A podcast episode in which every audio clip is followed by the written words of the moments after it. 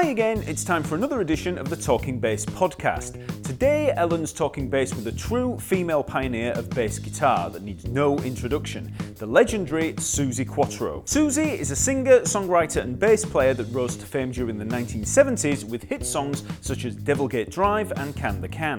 She's released 15 solo albums since her debut in 1973 and sold over 50 million records through her amazing career. Suzi has been a massive influence on female musicians over the years, and on this, the week of International Women's Day, we'd be hard pressed to interview a more impactful, hard rocking lady of bass. So let's join Ellen O'Reilly as she sits down to talk bass with the amazing Suzi Quatro. Hello and welcome to the Talking Bass podcast with me, your host Ellen O'Reilly, and today I've got the legendary Suzi Quatro. How you doing? Oh man, I am yeah, I'm blown away really just to talk to an absolute legend. blown away. I like that answer. How are you? Blown away. That's a unique one. I like that. yeah, especially you know, as we said in these times, everyone's like, oh, I'm not sure. Nobody wants to commit themselves to the word great anymore. Yeah. I like that. How are you? um, well, I mean, look, lights at the end of the tunnel. We're all going to be out of this in a couple of months, I hope. You know, roll on the vaccine, man, because I, I know that you had like uh, tours and everything cancelled. Oh, know. yeah, and then you know, I'm, it must be said though. I mean, I, I, for me, I don't need the money. I don't do it because of the money. I do because I love what I do. But there's a lot of people that live hand to mouth, and they're, you know, nobody has helped the entertainment industry at all on this. Nobody. This is the last on the line. It's you know what's so funny? It's the first thing everybody needs, and it's the last thing in the line of help. How does that make sense?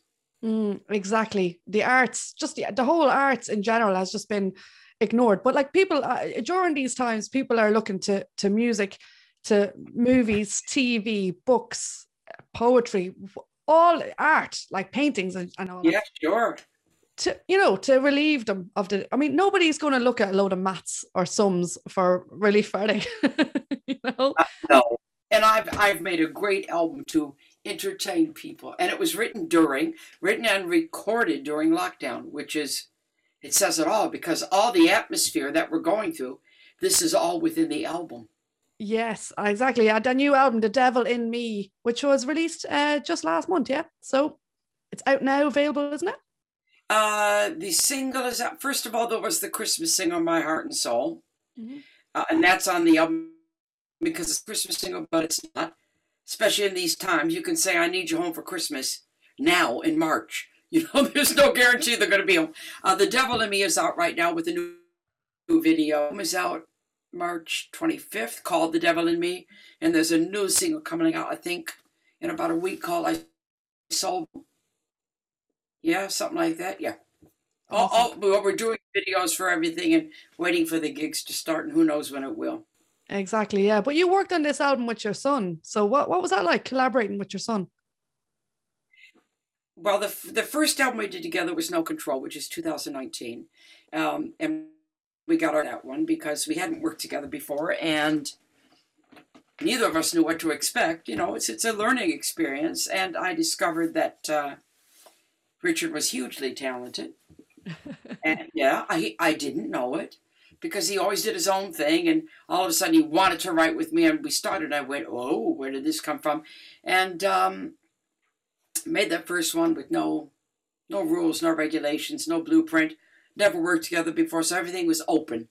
And that's what that album sounded like. Everything was open. Now, this one, because it was such a critical success, No Control, and everybody commented on it. What a great partnership. This one we had our, we knew what we were doing.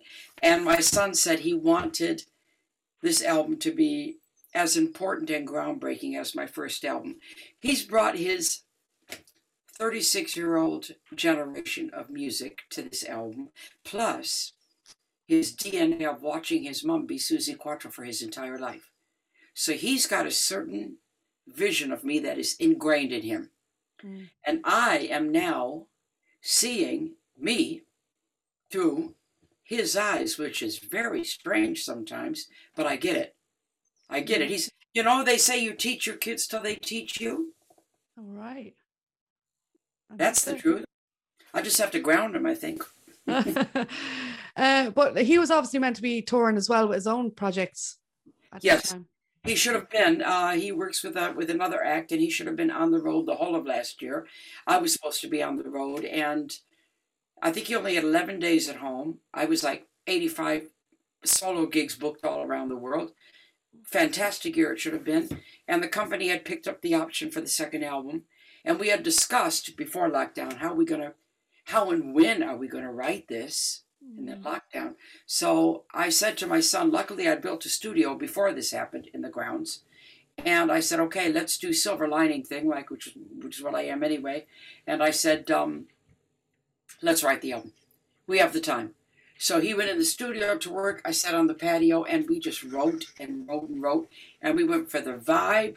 We went for we, we he really had his blinders on. He was quite quite a pain in the ass on a lot of this album actually because he wouldn't budge. He wouldn't budge. But what that tells you is is he was sure of himself.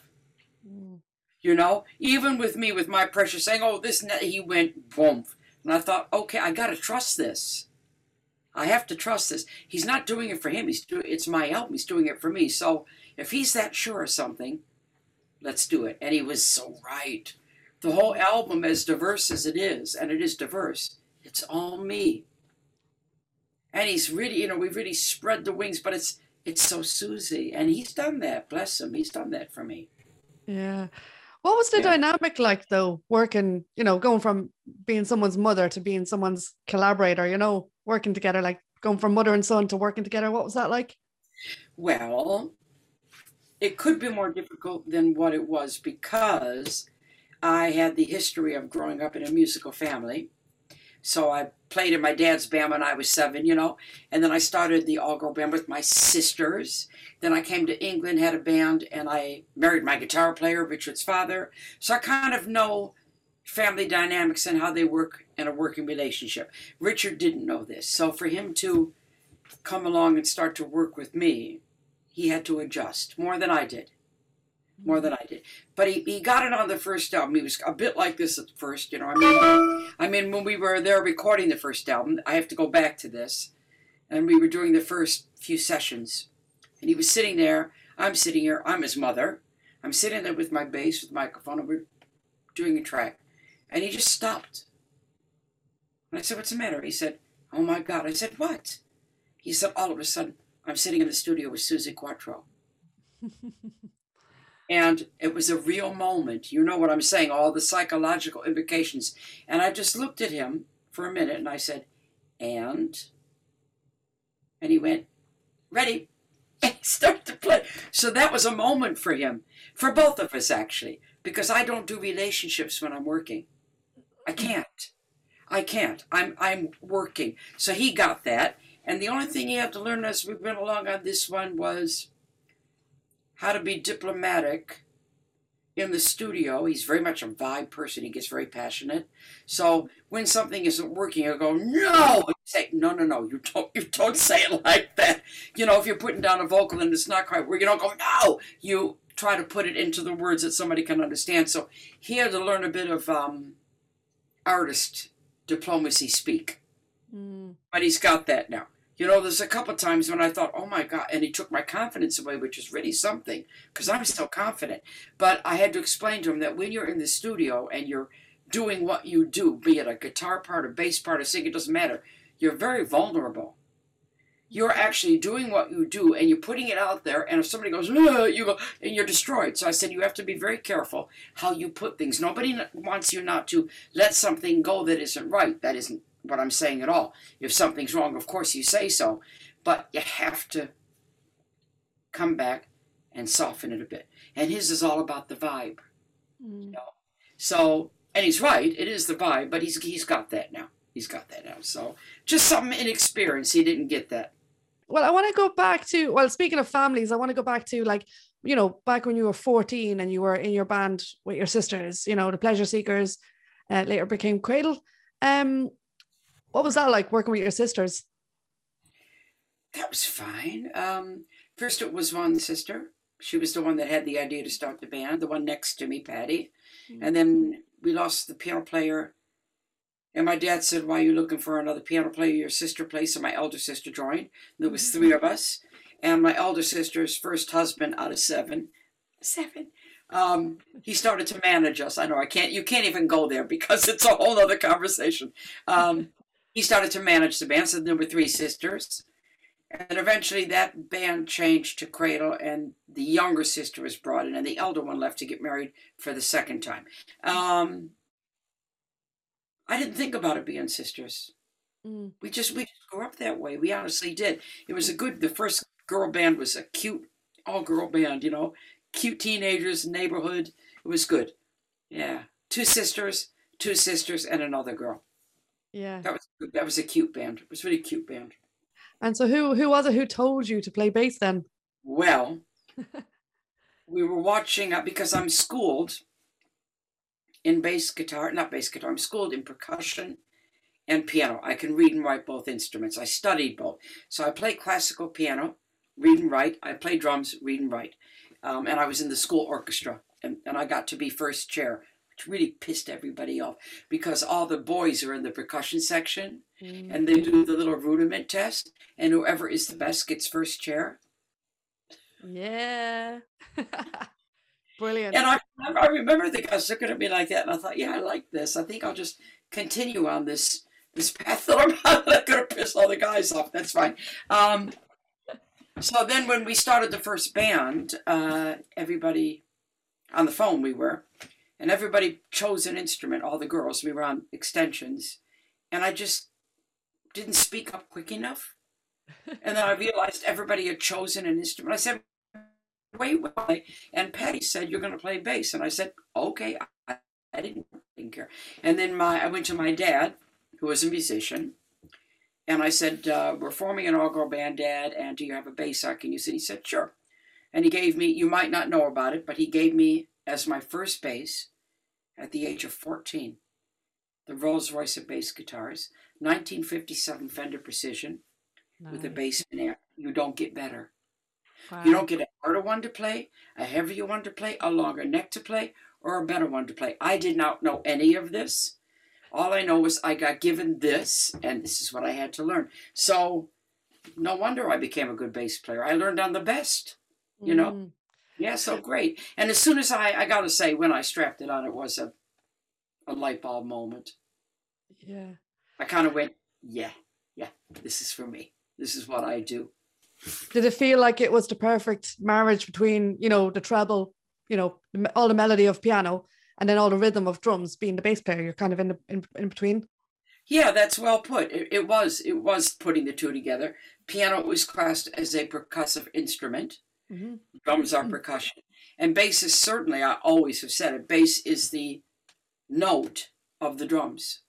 Mm. That's what it is. Bass and drums drive the band. So everything married up. I could put this on, and I could still move, you know, and do what I do because I'm very much that kind of person. So yeah, it all married, and in fact, way back when we were uh, kids and five kids, and my dad, because he had five kids, we used to drive everywhere for vacations, and we would often be in the uh, family station wagon, all full of people. You know, I mean, five kids and the parents in the front, and we would do lots of sing-alongs all the time. We'd go from vacation driving. That's three three days and two nights driving. That's a lot of driving. So we did a lot of sing songs, and everybody naturally, as they do in families, would fall into their harmony notes. It was quite easy. We just knew what we were doing, and my dad would always be going boom, ba doom, ba doom, ba doom, boom. And I think I always think to myself, "You got the best part.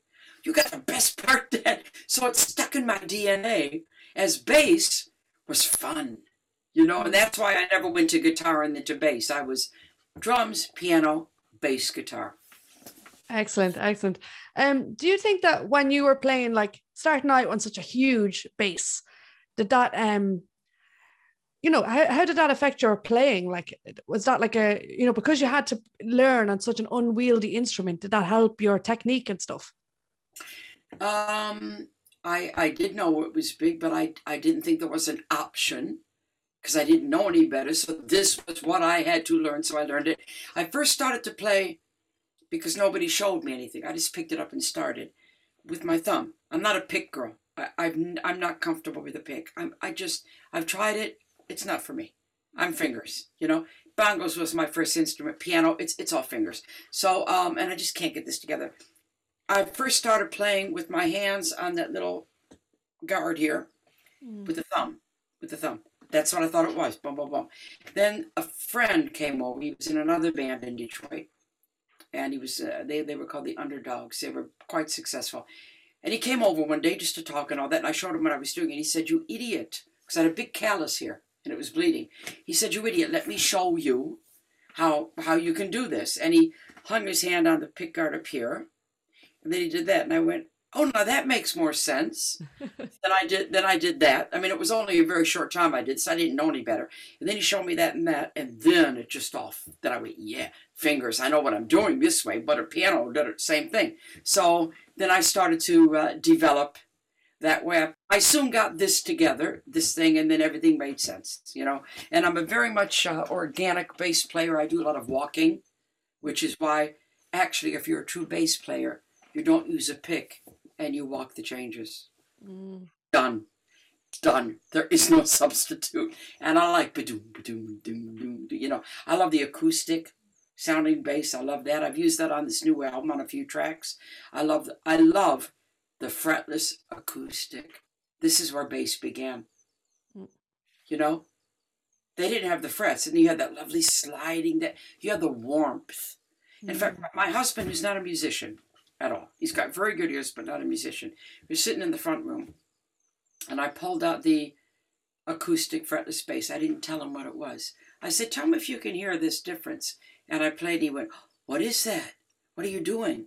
I said, I'm using an acoustic fretless. He went, Oh. So he heard it. The Mm. warmth. The warmth, no frets together, just mm, oh, doom, doom, doom. Oh, I love it. I love it. Absolutely love it. So, um, did that affect your writing then? I mean, do you, you know, as predominantly, well, obviously you're a brilliant uh, piano player and percussionist, but as a well-known bass player, do you write from the aspect of the bass?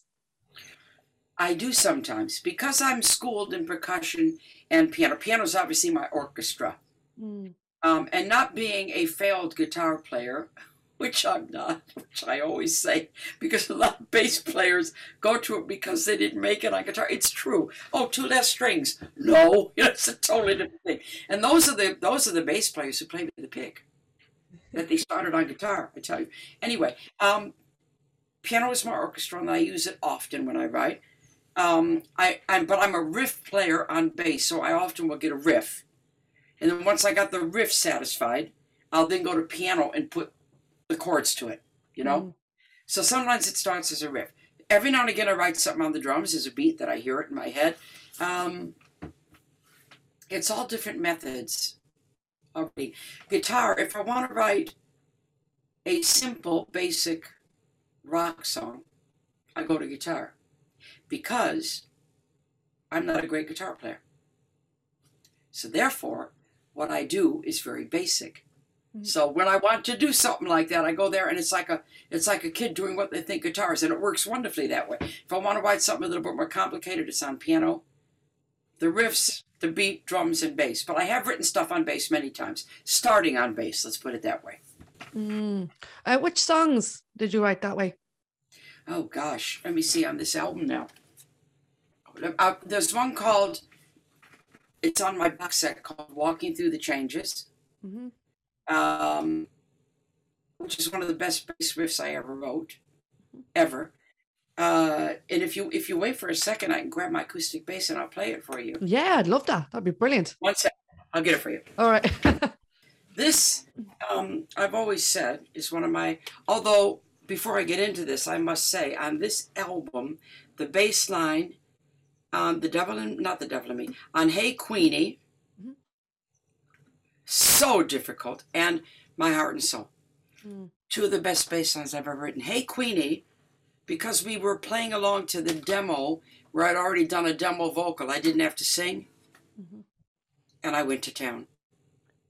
And I thought to myself, boy, oh boy, if I have to play this and sing it live it's one of the few ones I will have to rehearse because I don't normally have to rehearse. Mm. Because I just, whatever goes on here goes on here and it's always together, but that one's going to be hard. So I've given this uh, bass line, I've given it to many, a very good bass player. Yeah. And Suzi, could you could you move your camera down a little bit because I can just see can't see your bass there. Brilliant, thank you. how's that? That's perfect. Here we go. Okay, so this one is called Walking Through the Changes. Right. and um, a lot of bass players cannot do this. And you'll see why. Okay. Okay, so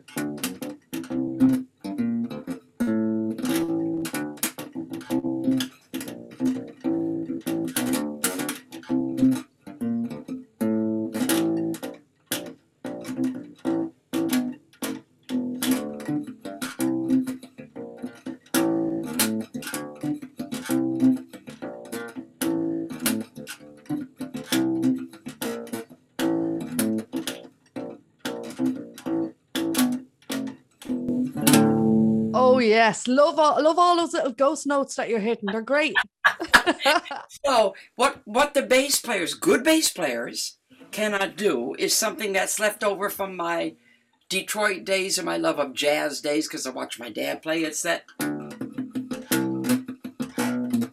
it's like you're not really hitting the notes.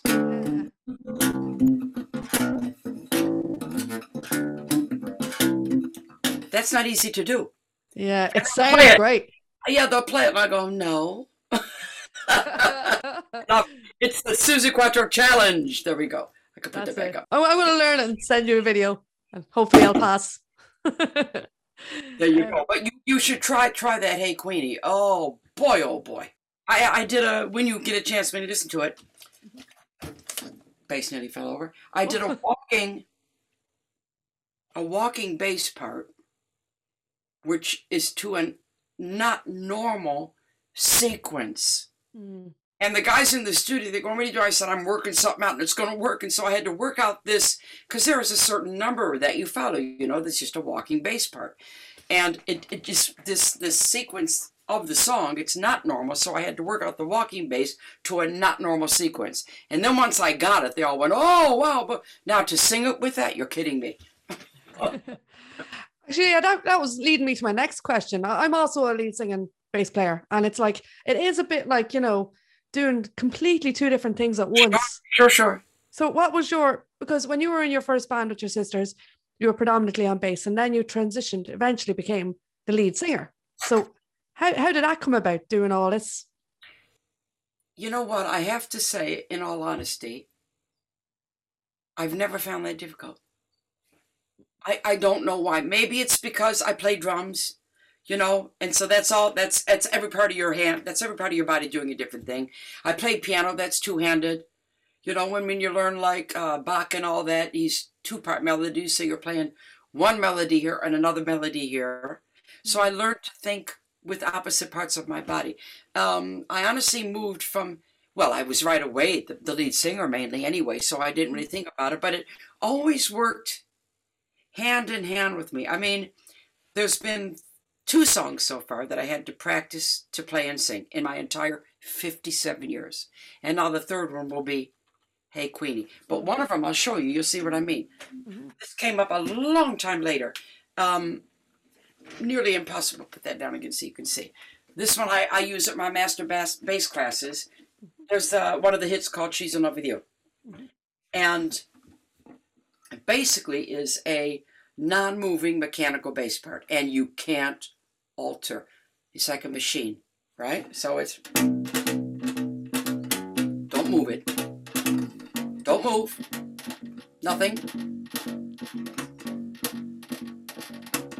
You know how steady that is? Then i have to go if you see her all alone when i walk up to discreetly ask her why do you see that? Yeah. It's completely lazy and this has to be like this and that's one of the few that i had to practice and, and sing. Now that i know it for so many years i don't think about it but that i had to get that the way to do that was to just get that going without thinking just just don't think that that's a machine and then sing behind it. And there's another track on my um, box set called the girl from detroit city. That's the title track and that was the other one Oh my God, I drove myself mad because the bass line is, I, I can't even remember it right now to do it for you, but the bass line is totally against the vocal. Mm. And the funny part is when I did um, No Control, this title singer from the last album, No Soul, No Control. And we had put down all the bits and pieces, and I had written the vocal, and I put the real vocal on the demo. And it was that good that we kept the real vocal. So then everything was replaced. And because I was playing the bass to my real vocal, I went to town. I went to town. Then it went into the set, right? Mm-hmm. So I was going to learn it. I put on the CD and I went, huh? What? Because I didn't play and sing. Usually, even if you've just got a scratch mic up, you're I don't know if you're you're playing to each other, but you're you're aware that you're singing. But because I was playing to me singing, I went ridiculous. And then I had to have the guy from the studio. I said, Can you do me a favor and send me the bass part by itself? I had to relearn it. Oh my god. Yeah, it just makes the difference when you're just even the scratch mic and playing along and you're really doing the real bass folk thing, but you got the scratch mic up, you're kind of they're working together without you knowing they're working together, you know? Mm. So anyway, it was hilarious. I had to relearn my own bass part, you know. That's gas. Um, well, you're obviously a massive hero uh, for many a female bass player. I mean, I mean, for, I actually was called your name in school. they used to call oh, me that's Suzi. nice. That's nice. Yeah, my teacher used to call me Suzi Quatro. I was always up to mischief. All right, Suzi. Right, I hope you wore it well. oh, I did. I was like, yes. So, uh, how does it feel to be like? Because you are, you are the, the the goddess to us all. You know, you are the trailblazer for us. So, how does it feel to when when other female bass players coming up or whatever come up to you and say that? Because I'm sure it's happened loads of times to you. Yeah, sure, and it's just fantastic. I mean, just just if I've if I've started somebody on their journey, if I've touched somebody, you know, I mean, nothing brought that home to me more than watching the documentary Suzi Q at my first premiere. I mm-hmm. don't really stop and think about it much to tell you the truth. I don't. I'm not I don't need to be doing this to myself. I just don't do it. I didn't even know I was doing what I was doing. I was just doing what I was doing. And I mm-hmm. snuck into the cinema and I watched because I have something due up for the question and answer at the end of the first premiere. I wanted to feel it with the audience, you know, see where the laughs were, see where the tears were, and just really feel it. So I snuck in on the side and watched it. And I was humbled and I was in tears and I was many moments wanted to crawl out on my hands and knees because so many awkward moments, which I wanted it to be. And um, I called my friend, Cherie from the Runaways, the next day. And I said, I have something to tell you. And she said, What? And you'll love this. I said, um, I just realized something. She said, What? I said, Well, by me doing what I do, or what I did, I gave a lot of women all over the world permission to be different. And she said to me, And you just got that? Which really, it's the way she said it. And you just got that? Yes, I did. But isn't that isn't that kind of refreshing that there wasn't an ego in, involved? There wasn't any sort of agenda. Mm, All there was was me having to be who I was and not changing for anybody. Mm. And I still am the same now. You know, I will not compromise myself. It's who I am. Who knows? Maybe I didn't make it. Maybe what I was doing was too strange, but I did make it. And it kicked the door down. Definitely. And I'm and I'm humbled by that. And I will take that more than anything else, more than all the gigs, more than all my interviews, more than all my applause, my whatever, my I'm gonna take that Mm. to my grave. And I'm going to say on it, on my gravestone, I kicked down the door because I didn't see it. my, I, I'm sure on my tombstone it would say uh, I fell through the door because I was drunk. there you go. Either one works. Absolutely. I'm Irish. It's expected. So, um, I want to ask about your like your early, early bass influences. What, who are your heroes coming up? Uh, for sure, hugely influenced by my hometown, Jamerson, Motown. Um, I was weaned on him. I grew up listening to those songs. I'm a Motown fanatic. So his way of combining the walking and the bit of rock into it, that's kind of my style. I do that. I very much liked Canned Heat style of playing. Uh, but I am one of these, you know. I, I'm, I am a stand-up player on an electric, if that makes sense. Yeah. I'm an organic bass player, I was talking with lots of different musicians in my career, and one time we were standing in the bar with my sax player, my drummer, my guitar player. We're just having a drink after the show and talking about different kinds of musicianship and different styles and this and that and this and that. And um, my drummer piped up at some point in the conversation and he said, Suzi, whatever you play on the bass, and he wasn't a happy man, he was asthmatic and really grumpy. And I thought, yeah. Please continue. um, he said, whatever you play on the bass, it's always correct. Th- th- that's great. That's a great compliment. Oh, yeah. Yeah. I see what you That mean. means it feels correct. And feel is something you can never teach anybody. I totally agree with you. Totally agree with you there. Um, it comes from within. It's just something that's in you. Yes. And in fact, another one, similar story, Steve Cropper, I don't know if you know him. He was Otis Redding's guitar player in the Bar-Kays and played on all Otis's stuff. Just a wonderful rhythm stroke lead player. Not, you know, he's just great. And um, the Bar-Kays, um, Stax Soul Band, brilliant. And I finally met up with him. He was my hero in the 60s, and I finally met up with him. And there's a famous bass player in that same group called Donald Duck Dunn. He's very known. Oh yeah. And I was talking to Steve, and I said, Steve, you know, when we jam, when I sometimes I'll get in my front room and I'll jam along with records, and when I play Otis Redding stuff, even right from the start, I play the exact same bass lines as Donald Duck Dunn without knowing what they're going to be. And Steve said, Well, there's a reason for that. And I said, What? He said, Because they're correct. I couldn't have put it better myself. Yeah, there are there is a correct way to play. Yeah. And it's the engine. The bass is the engine of the band. I say it every night. Without the bass and the drums, you've got nothing. Mm. This is the engine. This is the ground everybody else put their scholars to, you know? We are the engine.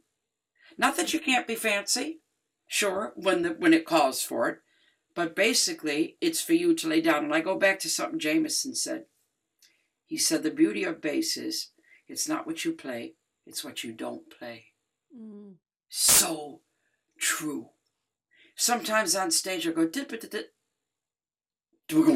when you don't ex- it's that unexpected, you know. It's it's just brilliant. What a great lesson that was when I read that from him. All I talk about uh, bass and drums, I want to talk about those amazing solos you do in your live shows. You know, bass and drums, they're so exciting, you know, and it's, it's not something you often see in, in the rock genre as well. Um, No, it's not. And and what also is, uh, and I've seen these before, and a lot of times I found them boring. And I saw Canned Heat do one in 1968, where the bass player took a solo. So I was only 18, I've been in the band for four years, and I watched him and I went, if I ever do that, that's the way to do it. And I had my band for a long time with my original drummer, bless him, hello Dave, he passed away last year. Played on all my hits, and he's I keep his picture there. And um, I always did a bass drum solo. And then when I changed drummers with uh, Colin Woolway, who writes drum books and all that, we were rehearsing. And we took a break. He's a brand new drummer in the band. And he said, uh, Can we do the bass and drum solo? And I said, Well, I don't really always know where I'm going. I kind of, you know, wing it sometimes. And he said, Well, let's just do the basics, what you do, because I would like to play it with you, what you're doing, every bit. So I went, Well, that's interesting. Not just marking time, you know? Mm. So we worked out this 15 minute orchestrated. He copied me. I said, Okay, usually I go about here. And he went, Okay. He took that. out. Usually I go here. I mean, it goes through everything. You have your 5 4, you got your jazz, you got your walking, you got your rocket, you got your slapping. And we worked out the whole thing. And then it became an orchestrated bass drum solo, which is great. But it, it developed into that, I have to say. It developed into it. What's your go-to live setup? So, what, what, what what's your favorite bass to play live, and your favorite amp? And I have two different things. Um, the precision is the most reliable in the studio because it's the only bass you can plug in straight to the board. It's perfect. Perfect. On stage, because of me having to jump around and move around a lot, I take the jazz because just that teeny bit slimmer on the bottom end of the neck And I always play the precision at home so that when I get live on stage with the jazz, I'm faster. Mm. Yeah, you know, I, I punish myself with this and I go, oh, look at me. Here I am as Flash. So, um, yeah, I, I use a Fender Jazz on stage. I'm using Orange, who have been sponsoring me for a couple of years now. But I've been through everything, all different bases, but I always end up back with my Fender that I started with, you know? Yeah. 1957 Fender Precision. It's What great that you still have that, you know? Hangs on my wall. Amazing. Hangs on my wall. What an amazing bass. And what memories. Wow. Mhm. There was a funny story, and I've got to go to the next one in a minute. There was a funny story. Um, we did a gig in Detroit. I'm trying to remember what year. It would have been 1969. So I was like four, five, six, seven, five years playing. And into this into the club at midnight came David Ruffin and the lead singer from the Temptations, and Ted Nugent. Okay Mm. come to see us play. So they wanted to come jam. And I said, yeah. So two of the girls got scared shitless and left the stage. I stayed on. I'd never honestly jammed before, and certainly not with people of that caliber. But I said, I'm not missing this. So I stayed on and jammed with them. We had a good 20 minutes, 25 minutes. Wow. And we came off the stage, and Ted Nugent said to me, where did you learn to play like that? And I said, I didn't know I could. That's what you call stepping up to bat.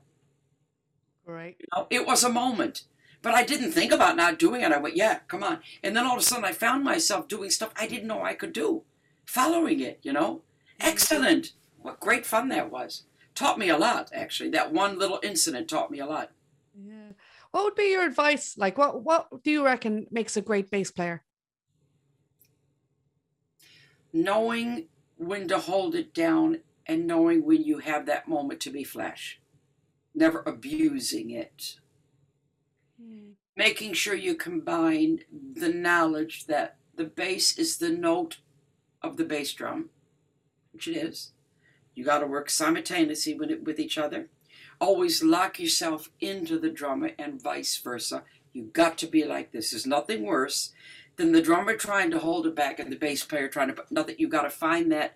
If if you're with the drummer who plays on the back of the beat then go on the back of the beat you know? The drummer is there to set that tempo. And if you feel like he isn't doing it then you got to speak to him and say that there's one song we do on stage live called uh, i don't do gentle. And it's a hard tempo. Sometimes you get a song that's a hard tempo to hit correct every time. You know those ones. And i always say to the drummer watch my foot because my foot does this like a metronome, and there's your tempo. And I can't control it.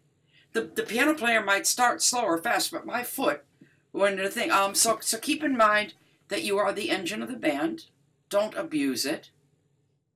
Don't ever overstep your capabilities. Mm-hmm. Yeah, just remember you're the engine. And what would be your tips for singing while playing bass? Learn the bass well enough so that you don't have to think about it. End of. That's it. The rest comes. Learn it. If it's a part like I just showed you with She's in Love with You, make sure you know what you're doing. Sing along, sing along, sing along, play. And once you know you've got this and you're not thinking about it anymore, then you can sing. Great. Thank you so much, Suzi. You're welcome.